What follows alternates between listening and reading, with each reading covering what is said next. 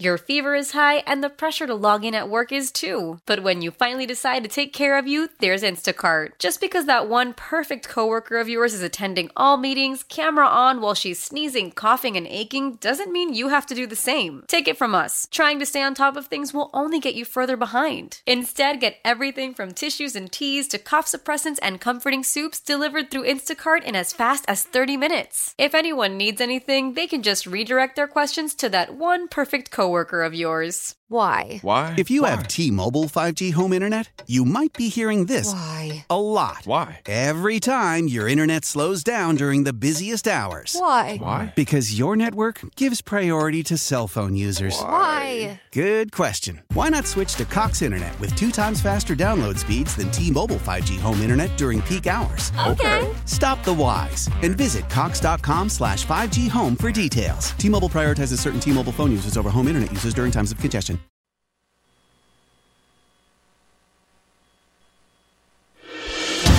Hey, thank you very much, Gary. Appreciate it. It's eight thirty-five on this Wednesday morning. It's the twenty-eighth day of February, twenty twenty-four. I'm John Reed, and glad you're with us here on News Radio W R V A. So now that we're going to open up a brand new series of interviews here. I hope it's going to be a series of interviews because um, Richmond's my hometown. Born at Saint Mary's Hospital, grew up in the West End in Henrico. I've lived in the Fan. I've lived in Southside. I've lived, I, you know, all this travel around the world is really exciting, but Richmond is my home. And I've been hypercritical. Uh, I, I started out on this radio show seven years ago with a lot of hope for LeVar Stoney. Even though he's not a Republican, I was like, yeah, you know what? I'm not going to get a Republican as mayor of Richmond. So maybe this guy... Even though he's a Democrat, and I probably disagree with a bunch of things that he's going to want to do. He's younger. He's supposedly dynamic. He's connected with Terry McAuliffe. Maybe the McAuliffe money will come to Richmond. Maybe in the end, even though it's not my guy, maybe he'll do great things for Richmond. I mean, that was my hope. I, I've been pretty harsh with LeVar Stoney on the air. And, you know, a lot of that came from twenty twenty and the statues being torn down illegally. His own lawyer told him you're about to break the law, and he didn't care. And yet he still goes around the state touting that, hey, look what I did, leaving out the illegal part. And I hear from people who have come to me and said, this guy just, he's not a good manager, and he kind of walks around like he thinks he's the king, and meanwhile things are falling apart. So I've been harsh with LeVar Stoney, but you know, love LeVar Stoney, hate LeVar Stoney, he's on the way out. I don't know if he's going to be the Democrat nominee for governor. I don't think he's going to be the governor, but who knows? You know, we're about, he's not going to be the mayor anymore. So now we got to find a new mayor of Richmond, new hope, new vision, and I'd like to be open to a lot of different folks with their views on the radio station. And I'm sure most of the people who are running for mayor of Richmond are not going to agree with me. They're probably going to hate a lot of the things that I've said on the air, and that's okay. That's okay. I want W R V A to go back to the days when people who didn't necessarily agree with the host could come on and say what they think and have a polite conversation and and and, and let me shut up and let them talk. So Andreas Addison is the first guest. He's announced that he is seeking uh, the position of mayor of Richmond in the upcoming election. He is the current city council person representing the first Uh, district here. And Andreas Addison, welcome to the program. I'm glad you're here. How are, how are you feeling about um, the announcement that you're going to run? Well, good morning, John. It's great to be back. I always appreciate the invite to come speak to you yeah. and your audience. Um, it's great to be here. No, actually, it's been uh, a long journey getting to the point of officially declaring my um, campaign for mayor. It's been kind of an unkept secret um, around the circles of politicos in Richmond for right. probably over a year now. Okay. So um, it's good to get it off my off, off out in public that I'm officially submitted my paperwork, organized, got a website, all the things to make it work. And I'm excited to step forward because I've been serving the city for sixteen years, eight years as an employee, and now in my eighth year on city council. And I feel like I've uh, seen a lot. I've been through a lot. Uh, I've learned, I think, more than I, I um, would have expected. And I think that's what I want to kind of show people is how the city can work and how it can work for everybody. One of the things that's appealing to me about your resume, if I'm reading it right, is that you are an entrepreneur. Uh, can you walk yeah. me through that background and how it would uh, influence the, the the judgments you'd make in this role? You know, uh, my journey as an entrepreneur uh, started about three years ago. Um, I had an opportunity to take over uh, my good friend's gym. And so hmm. uh, he's in Scott's Addition. He was closing it down. Pandemic kind of impacted it. And so I had this opportunity to kind of reset the buttons and see what I could do to put my stamp on a business. And so over the course of about a year and a half, I navigated the city's permitting process, which was uh, burned through a year's worth of free rent that I had in my contract. Oh. Um, got frustrated with some other challenges in regards to just dealing with getting a business open. I felt Even like as a city councilman, you had that problem? Yeah, so I tried to keep it on a little under wraps that yeah. I was a city council person. I wanted to go through the experience as everybody else would. Mm-hmm. Um, and it showed me a lot. And so I think one of the biggest things about my business, it's a gym. We're a boutique fitness gym in Scott's Addition near Moore Street Cafe, and we do group fitness classes and some personal training, and it's been great watching it. People come into the space and just want to be a, a part of our classes, our community, et cetera, and I know what it takes to create that. It's customer service. It's, you know, putting other people's first and thinking about their needs before your own in terms of what the business needs to operate, and attracting and building a team to support exactly kind of the culture you want to see, and watching them kind of make it their own as well, right? They grow in the space, and that's technically what I feel like I built, was I built a, a place for people to come work out or work and coach, and they feel like this is the place I want to go to to do this effort, and everything that I need is in the space. We've got towels, we've got showers, we've got all the things for equipment. Um, and when I take that experience and then apply it to City Hall, and I go back eight years ago when I was an employee there, the biggest thing I think we're missing is a true customer-focused viewpoint of how we operate. Mm-hmm. Everyone has a job in City Hall. We have thousands of people that do, I think, good work every day. But when things get tough or things are complicated or things are needed to be done for me as a business owner or as an entrepreneur or, more importantly, a resident, you should know what those things are. It's not the first time someone comes in asking that question, but it seems like it's always the first time someone's ever come into City Hall to have a complaint or ask for ass- assistance. And for me, when I think about going to Chick-fil-A, it's always my pleasure. Whatever you ask for, I'm happy to get that for you. Yeah. Whatever else I can ask for, whatever else I can get for you, sure. It's a willingness to know that I know every single thing you need before you ask for it. Right. And I know how to help you get that done, whether it's through me directly or someone else that can help me do that. And that's what I think City City Hall is missing, is that understanding of service, understanding of it might not be your job in this moment to do that work, but it's your job in this time right now for this person before you to get it done. And help them get it done. Don't frustrate them. Don't give them another form or sheet or person or a room to go to. Make sure that they're ready today to do what's needed. I'd like to think that would work. Um, you know, this situation with the restaurants and the tax situation that's been revealed in the last few months makes mm. me think we've got... I mean, I don't want to be mean. Um, I, I've been over at City Hall when I was a reporter and, you know, in this job. And, and people have been polite to me. So that I, I, it's not like I've been overtly treated rudely. But I wonder if you can turn that around. Um, I mean, do you think people want to turn it around? Do they recognize you just taking the tax issue with the restaurants is the is the primo example? Sure. Do you think they recognize, hey, we screwed this up, this is a problem, and we got to get our act together, and maybe that requires a, a big rethink policy-wise and attitude-wise? I will say it's unfortunate it took this long to get to the solutions you're now hearing from the administration in regards to forgiving, you know, late fees and, and penalties and fees and interest mm-hmm. on payments from the last couple of years. And I feel like it is a test of understanding what it means to run a business, to manage a business, and operate. And I mean, not out of government. I mean, like oh, being an entrepreneur like I have become.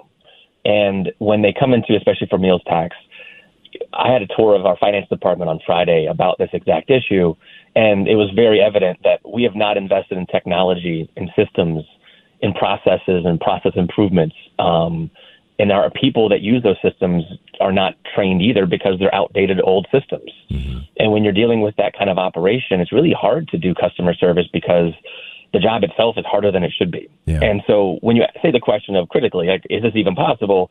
It is a challenge, but it's going to take really good intentional investment in technology and streamlining processes and looking at it from a, the customer's perspective, not the bureaucracy of government's perspective.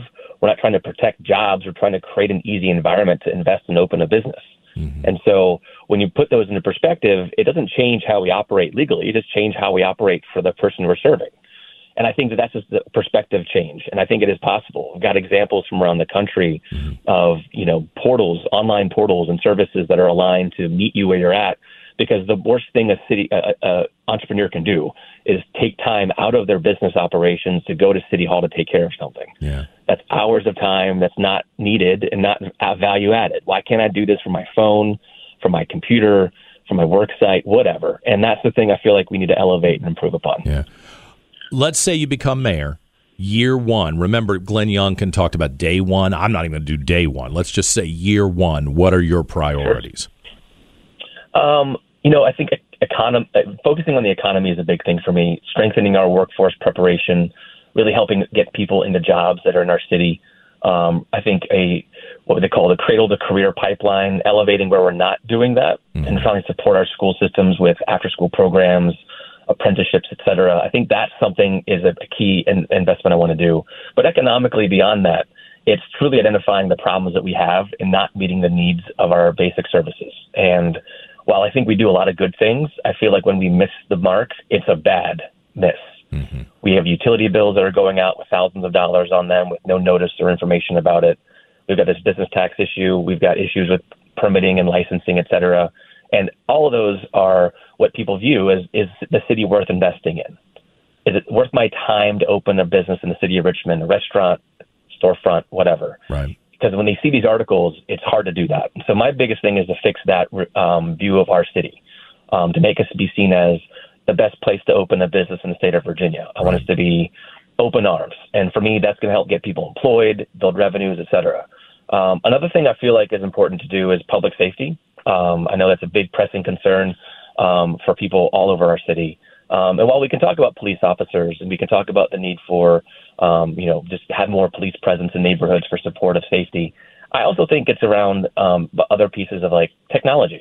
I get so many complaints of speeding and traffic and run, red lights being run or crashes and near misses, especially near schools.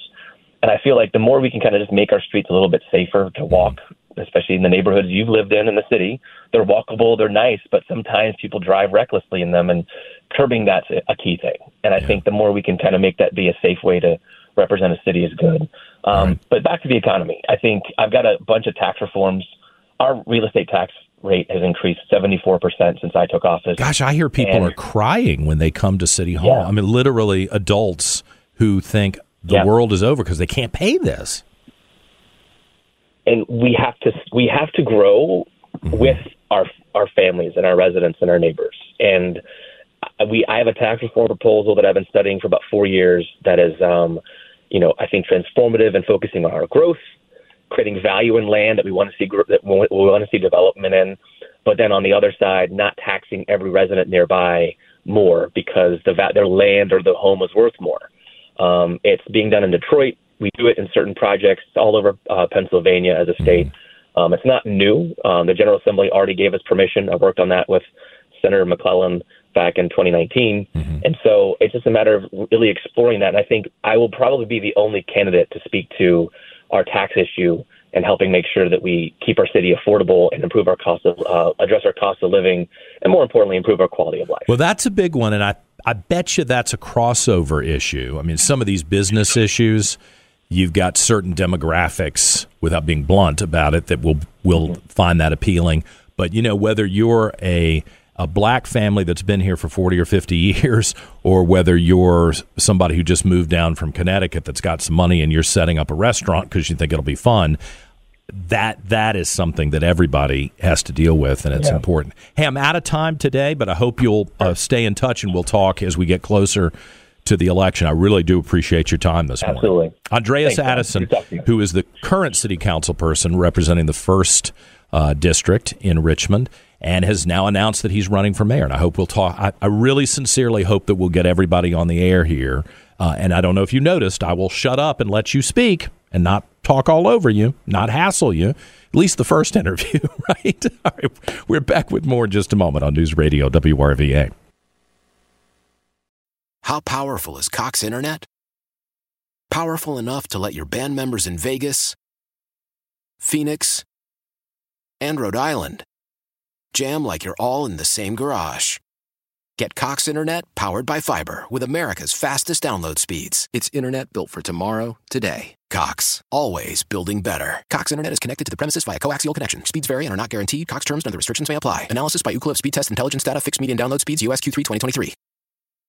Celebrate and save at Ashley's Anniversary Sale. With Hot Buys, your choice of colors starting at just three ninety-nine. Ashley Sleep Mattresses starting at two fifty. Plus, receive a free adjustable base with select mattress purchases. And shop top mattress brands like Stearns and Foster, Tempur-Pedic, Purple, and Beautyrest Black with sixty month special financing only at Ashley. Subject to credit approval, no minimum purchase required. Minimum monthly payment, down payment, tax, and delivery may be required. See store for details. The national sales event is on at your Toyota dealer, making now the perfect time to get a great deal on a dependable new car. Like a legendary Camry, built for performance and available with all-wheel drive, you can count on your new Camry to get anywhere you need to go. And with available features like heated seats and a multimedia touchscreen, you can stay connected in comfort and style. Or check out an affordable and reliable Corolla with a trim for every lifestyle. From the hip and agile sedan to the sporty hatchback, there's a dependable Corolla built just for you. Plus, both Camrys and Corollas are available in hybrid models. So no matter your style, you can drive efficiently and affordably. And right now, your local Toyota dealer has more vehicles in stock and is making delivery on new vehicles almost every day. So visit your local Toyota dealer. And check out amazing national sales event deals on Camrys, Corollas, and more when you visit buy a Toyota dot com. Offers end April first. Toyota, let's go places.